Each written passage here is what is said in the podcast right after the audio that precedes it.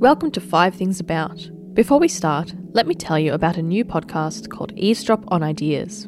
Eavesdrop on Ideas explores themes through the lens of artists, authors, and academics. Our second episode was Tipping Points From Viral Marketing to Planetary Systems. We collected comments from amazing people, but the entire unedited interviews were so exciting we decided to publish them here on the Five Things About channel. So here they are. Enjoy! Hi, I'm Brent Coker. I'm a lecturer of marketing in the Department of Management Marketing at the University of Melbourne. Brent, tell us about Malcolm Gladwell's notion of the tipping point, which sets a whole lot of things into play. Tell us from the economics marketing perspective. Yeah, so uh, Malcolm Gladwell's The Tipping Point. Um, it's one of the first deep looks actually into this idea of what makes ideas spread. The terminology has changed a little bit nowadays. Uh, quite often it's termed viral uh, in the marketing context. We might call it viral marketing. In the old days, people called them fads and fashions and, and so on. But uh, essentially, it's the same thing. So there are three main elements to what makes something become extremely popular, according to Malcolm Gladwell. Uh, the first is the law of the few. So um, according to his uh, research here, and and by the way, uh, you know, Malcolm Gladwell is not an academic, but he's an incredibly talented ethnographer. uh, besides that, um, even though he doesn't work in academia, uh, I watched a masterclass earlier on this year of him where he's teaching uh, journalistic skills. And I think that's where his skill set lies in his ability to interview other people and draw the correct information out of them. And then he relates that to existing knowledge. He does read academic literature, for example, uh, and then pieces it together. So this was one of the I- really iconic uh, works actually into this idea of what causes um, fads or what we call now viral content. So he's claiming there are three elements. The first is um, the law of the few, which is essentially word of mouth. These are people who who tell others. We call this sharing nowadays or word of mouth. And when he wrote this book, the internet was really in its infancy, and this idea of social media wasn't as big and prominent as it is now. Uh, so, you know, things can spread. Uh, I think this one would have a bigger weighting nowadays simply because word of mouth is able to spread much faster and much wider given that we have social media now. But he outlines this uh, law of few as consisting essentially of three different types of people mavens who are uh, according to Malcolm Gladwell, people who who tell others about an idea or a product or a thing or a situation or whatever it is. And then there are the second type he called, and, and these are just people who like who like helping other people. According to him, you know, sharing useful information is one. Um, the second type is uh, connectors, and these are what we nowadays more commonly term influencers, like you know Instagram influencers or you know uh, Facebook influencers, people who have a lot of followers. Of course, back then social media didn't really exist, but um, it's the same type of concept. These people who are extremely popular and, and tend to have a following, uh, and people tend to copy what they're doing and what they say and listen to what they say and so on. Uh, and then finally, salesmen. And these are more, this maps on to the concept nowadays of, um, well, classic advertising, I guess, is, is one sort of blanket term to sort of encapsulate all of this. And uh, we, we call this push marketing, really, which is broadcasting a message and there are various ways to increase the persuasion of that message using emotions, for example. So, so that's the law of a few. And then there are two other factors, according to Malcolm Gladwell, that increase the chances of an idea or something um, spreading quickly and becoming well known. The stickiness factor, which is something unique about the phenomenon that makes it stick in the minds of people. So something unique, you know. Uh, you know, we, we've learned a lot more about this since um, he developed this theory. But um, it still holds this idea that, that something has to affect people in some way, as we say. People have to process it in their minds uh, for it to be able to stick. So uh, there has to be something about it. And lastly, the power of context, how that phenomenon spreads or or emerges in society matters. Um, and, and he really goes into quite a lot of detail at this point. Malcolm Gladwell, he, he's uh, he's a New Yorker, for example, and he, he noticed that neighborhoods that were neglected. He uses the example of broken windows that didn't get fixed in the neighborhood, that tended to increase the crime in the neighborhood and and make the neighborhood uh, deteriorate faster than if a neighborhood had the windows fixed quickly. And then he starts talking about um, how the crime rate in New York dropped dramatically at some point from the 70s and 80s.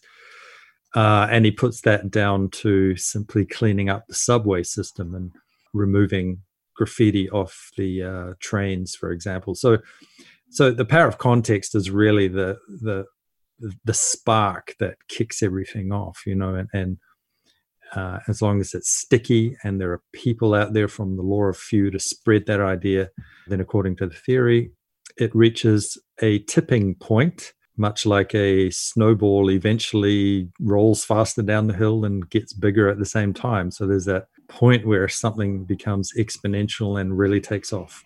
Brent, can you think of examples where this has happened in the market?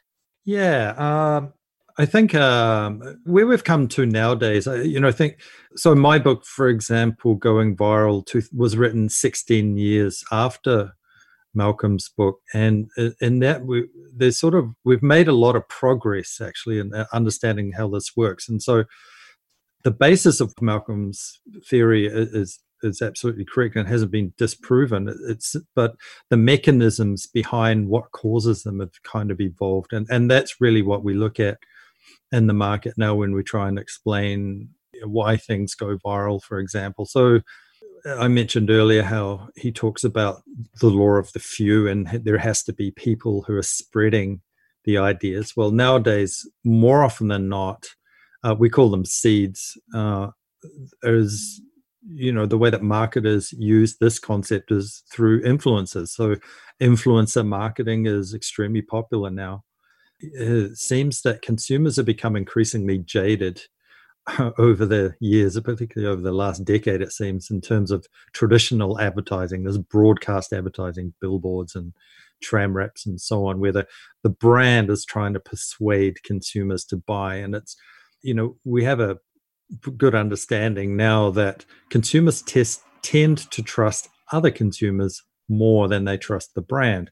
So, for example, if most people, when they before they buy anything worth over a hundred dollars, they go online and they read the reviews of what others are saying. And so, and for that reason, concepts like influencers on social media are extremely important part of the marketing mix. So, a lot of stuff that tends to take off or go viral, if you trace it back, it's usually somebody with some degree of influence in there usually almost always on social media that has a lot of following and they advocate that idea and that's kind of what sparks it off. And so what would be a recent example? So uh, tiktok for example. So tiktok's become extremely popular and it's difficult for social media platforms to become popular um, and that was driven in part by a couple of influencers who started using it to market themselves. And as soon as, you know, humans have this tendency to want to follow and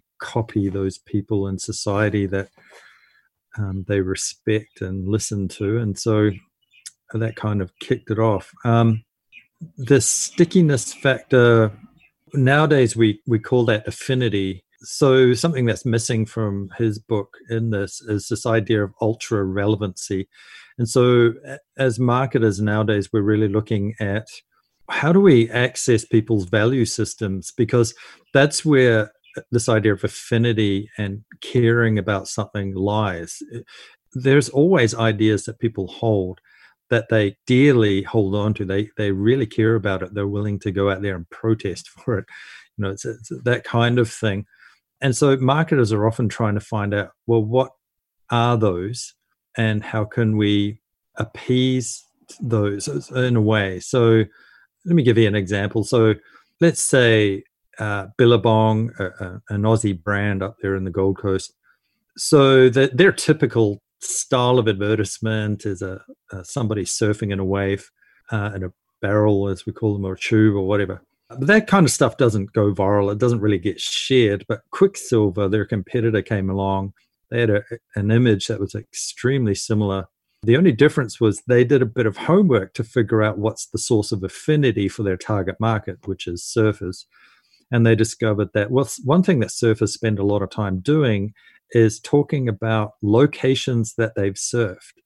So that's a great topic of conversation if you're a surfer. You know, a lot of time is spent talking about, oh, have you been to Mundaka in Spain? That that's a left-hander off a point, and it's fantastic, you know. And that that's the kind of conversations they have. And so, well, okay, that has to be a feature in our advertisement. And the other thing um, surfers really cared about was the environmental health of the ocean. And so they combined those two, and they had an image of somebody surfing through the barrel of a wave in an iconic location. In this case, it was Java in Indonesia. Uh, and showing the amount of pollution that was in the water you could see it floating in this uh, barrel of the wave that the surfer was surfing through. Uh, and that shared like crazy, and that and that uh, reached, I guess, Malcolm, Malcolm Gladwell's tipping point of becoming viral, uh, simply because it tapped into this idea of affinity, which which uh, Malcolm Gladwell sort of alludes to, but back then it was um, it was really the beginnings of of getting into that idea, um, and the power of context uh, yeah, it, it happens a lot actually um, that a marketer will uh, put um, content together with the aim of maximizing engagement, as we say. In other words, people liking, commenting, and sharing, or sharing, hopefully. Um, uh, but it just doesn't go anywhere. Uh, and, and, timing has a lot to do with it, you know. And uh, and, and so we we care a lot about timing nowadays. Um, one of the shortcuts to timing for marketers is um, basing content on the back of what the media is talking about. So, marketing initiatives since COVID 19, for example, have, have changed and evolved dramatically in response to, to people's sentiment and feelings. And, and it's not just because of a fear of you know, if we show our usual happy family having a picnic and consuming our product in the park type of advertisements that, you know, the public are going to react negatively and hate us for that. It's more that marketers now see opportunities in whatever people care about at, at any time. This began actually since Greta Thunberg, the um, environmentalist from Sweden, the um, young girl started advocating for climate change. And in marketing, we call this the Greta effect because we, have really seen a strong flow on effect from that in, in the way that brands are behaving. In the Effie Awards, for example, that's our big marketing awards ceremony each year. I was having a look at this. There's probably 60% of the gold award winners are using some sort of strategy that plays on the idea of um, social consciousness or or environmental consciousness or, or or something about an initiative that's really giving back to the community. Uh, I'll give you a, a, couple of quick examples. One is Domino's Pizza. So, well, it started actually. It was a bit of an accident for them. With uh, they were getting a lot of phone calls in certain neighborhoods in the U.S. and I think it was around Detroit when Detroit was declared themselves bankrupt as a city they couldn't afford to repair the roads. And so they were getting a lot of complaints about their pizzas being shaken up in the box when they arrived after being delivered. And they thought about how they could do this. Well, they could take different routes, but that wasn't really going to work. So they thought, well, why don't we just fix the roads ourselves? And so they started fixing the potholes in the roads the initial benefit to them was that they would slap their brand over it. So they would fix the pothole and then spray paint uh, Domino's, helping the community over top of it. And then that went viral. Everybody started talking about that. But that, that was just context, you know, this idea that the timing was right. You know, they, they were fixing a problem. there's another one is um, Carrefour supermarkets in France. So they're a large supermarket chain, and they found that they were slipping in the ratings. Uh, they wanted to improve that, and they noticed that there was a restriction in the number of crop strains that were available for them because they wanted to sell a, a wider variety of fruits and vegetables in terms of different types and they discovered that there's a there's a crop schedule in France which makes it illegal to grow quite a few different types of fruits and vegetables there, uh, and that schedule was originally developed to protect the the uh, the food supply in France, given that the ones that were legal were more likely drought resistant and pest resistant and so on. So what had happened over the years is that a lot of crop strains had actually become extinct or very near extinction because it was illegal to grow them. They wanted to change that, so they set up something called the black supermarket where they were growing and selling these illegal crop strains illegally. And the public loved it. Then they went through a battle in the courts to get the legislation changed. Then they won. Uh, but that shot them to the to the top of the list in terms of favorability with with consumers as well. So those are just two examples. There are many more of brands that are contributing to society and they're using that uh, and it's all driven on the on the back of you know what is it that consumers really care about? And the, the environmental one is one. Since covid-19 there's i've seen an insurance company that was started giving its customers free life insurance and that went really well for them as well. So Brent, does it work the other way? I mean, getting into the minds of the consumer is really important. And these people have reached these tipping points where they've certainly become part of the consumer consciousness. Does it work the other way? Are there points of no return in some marketing dynamics? Yeah, you mean like uh, so things go bad? Yes. Yeah. Uh, yeah. I mean, one of my favorite quotes is from Warren Buffett, the wealthiest man in the world, depending on how Bill Gates is going that year. But he said, and this was before the internet. He said it takes years and years to build a strong brand, and we yeah we know that, uh, but it takes 15 minutes to destroy it, and uh, that's never been more true in this day and age of of social media and. Something that's relatively new to marketing is this idea of crisis management because brands are fearful many times of what happens when negative sentiment gets spread really quickly on social media against them um, as a brand. A lot of brands nowadays have crisis management plans, for example. So these are these are formal documents that list exactly what to do.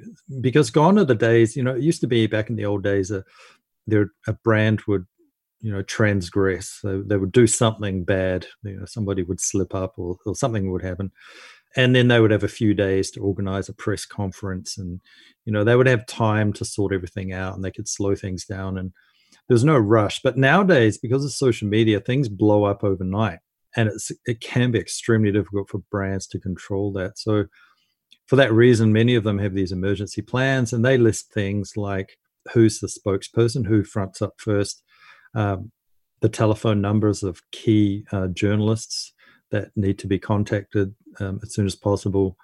You know, they've a war room and they've teams that you know, distributed teams that come together quickly when these things happen. And usually it's the most senior person available that needs to front up and, and make a response. So somebody has to write that response quickly. So yeah, it definitely works the other way. And, and and social media is a double-edged sword. It can be great if you know how to use it but it can be incredibly damaging to brands. There have been a lot of examples over the years of brands that have suffered um, terribly. Uh, you know, one of the worst, one of the traps that brands get into is one thing that you know I'm writing about at the moment is this idea of brand empathetica, which is the opposite of um, psychopathic or sociopathic behavior. so, eh, because if you if you if you look at what a psychopath or a sociopath is, it's essentially it's somebody who has no empathy for others. They don't care. Um, they just everything they do is all about their own interests, and they're incapable of caring about others. And there are evidence that some consumers are starting to view brands like that. You know, they see advertisements and they they understand that well, essentially, isn't it true that brands just want me to get my wallet out? That's what they want my money, and they're going to do what it takes to persuade me to do that. That's a bit of a cynical view, but brands are kind of wising up to that idea. Well, what what about if the opposite of a sociopath is um, somebody who displays empathy, you know, sort of the Mother Teresa kind of um, persona. And so, what we're seeing actually is the brands that are doing really well are winning the awards and actually getting a, a lot of um, favor in the community are those brands that are demonstrating that that cost. So, you know, one of the things I'm looking at is um, how cost is related to this, you know, because the danger is that brands whenever there's a crisis, they'll jump in and consumers assume that they're trying to profit off other people's suffering. Take, for example, the forest fires recently. So there was a brand uh, that was offering diesel generators to those communities that were affected. However, they had a condition. They said uh, the more diesel generators we donate is dependent on the number of Facebook likes we get. Now, to consumers, that looked like they were trying to profit off other people's suffering, and it backfired horribly. And there was a, a big, um, you know, negative social media storm against them that was extremely difficult for them to control.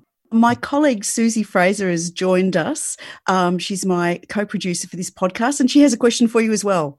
Hi, Brent. One thing I was thinking, you mentioned uh, Greta Thunberg and her role as an international environment activist. So, from on a related matter, from one perspective, we can see that brands often reference activist and social movements in their marketing.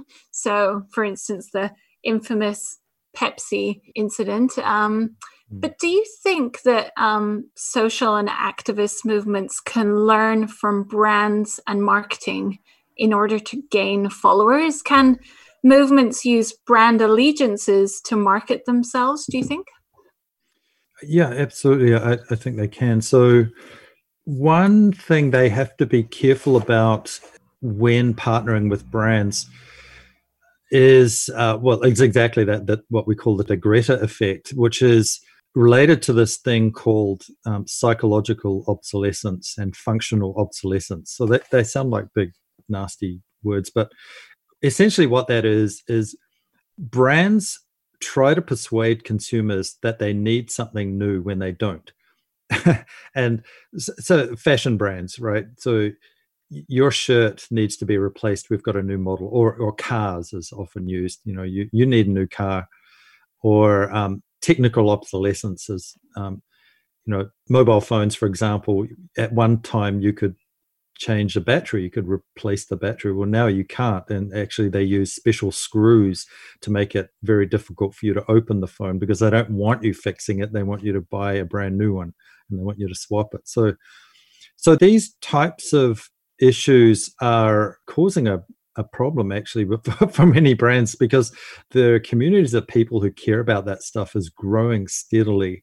Um, I, I, spoke on this last year.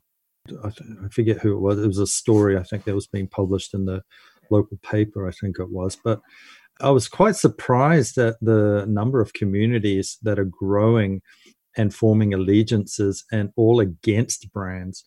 Um, so I wouldn't be surprised if that trend continues as consumers become more and more suspicious of brands' behavior in terms of their contribution to uh, environmental problems. If we look at the concept of waste, there's a clear relationship between waste and what brands are attempting to do oftentimes, which is convince consumers to buy more when they don't really need to oftentimes. Brent, thank you so much. This has been absolutely fantastic to hear these insights about tipping points and marketing dynamics. Thank you. Thank you. Thanks for having me. This podcast was made possible by the University of Melbourne and the Centre of Visual Art. Thanks to our guest, Brent Coker. Your hosts were Dr. Andy Horvath and Dr. Susie Fraser. Audio engineering was by Arch Cuthbertson. This episode was recorded on the 7th of August 2020.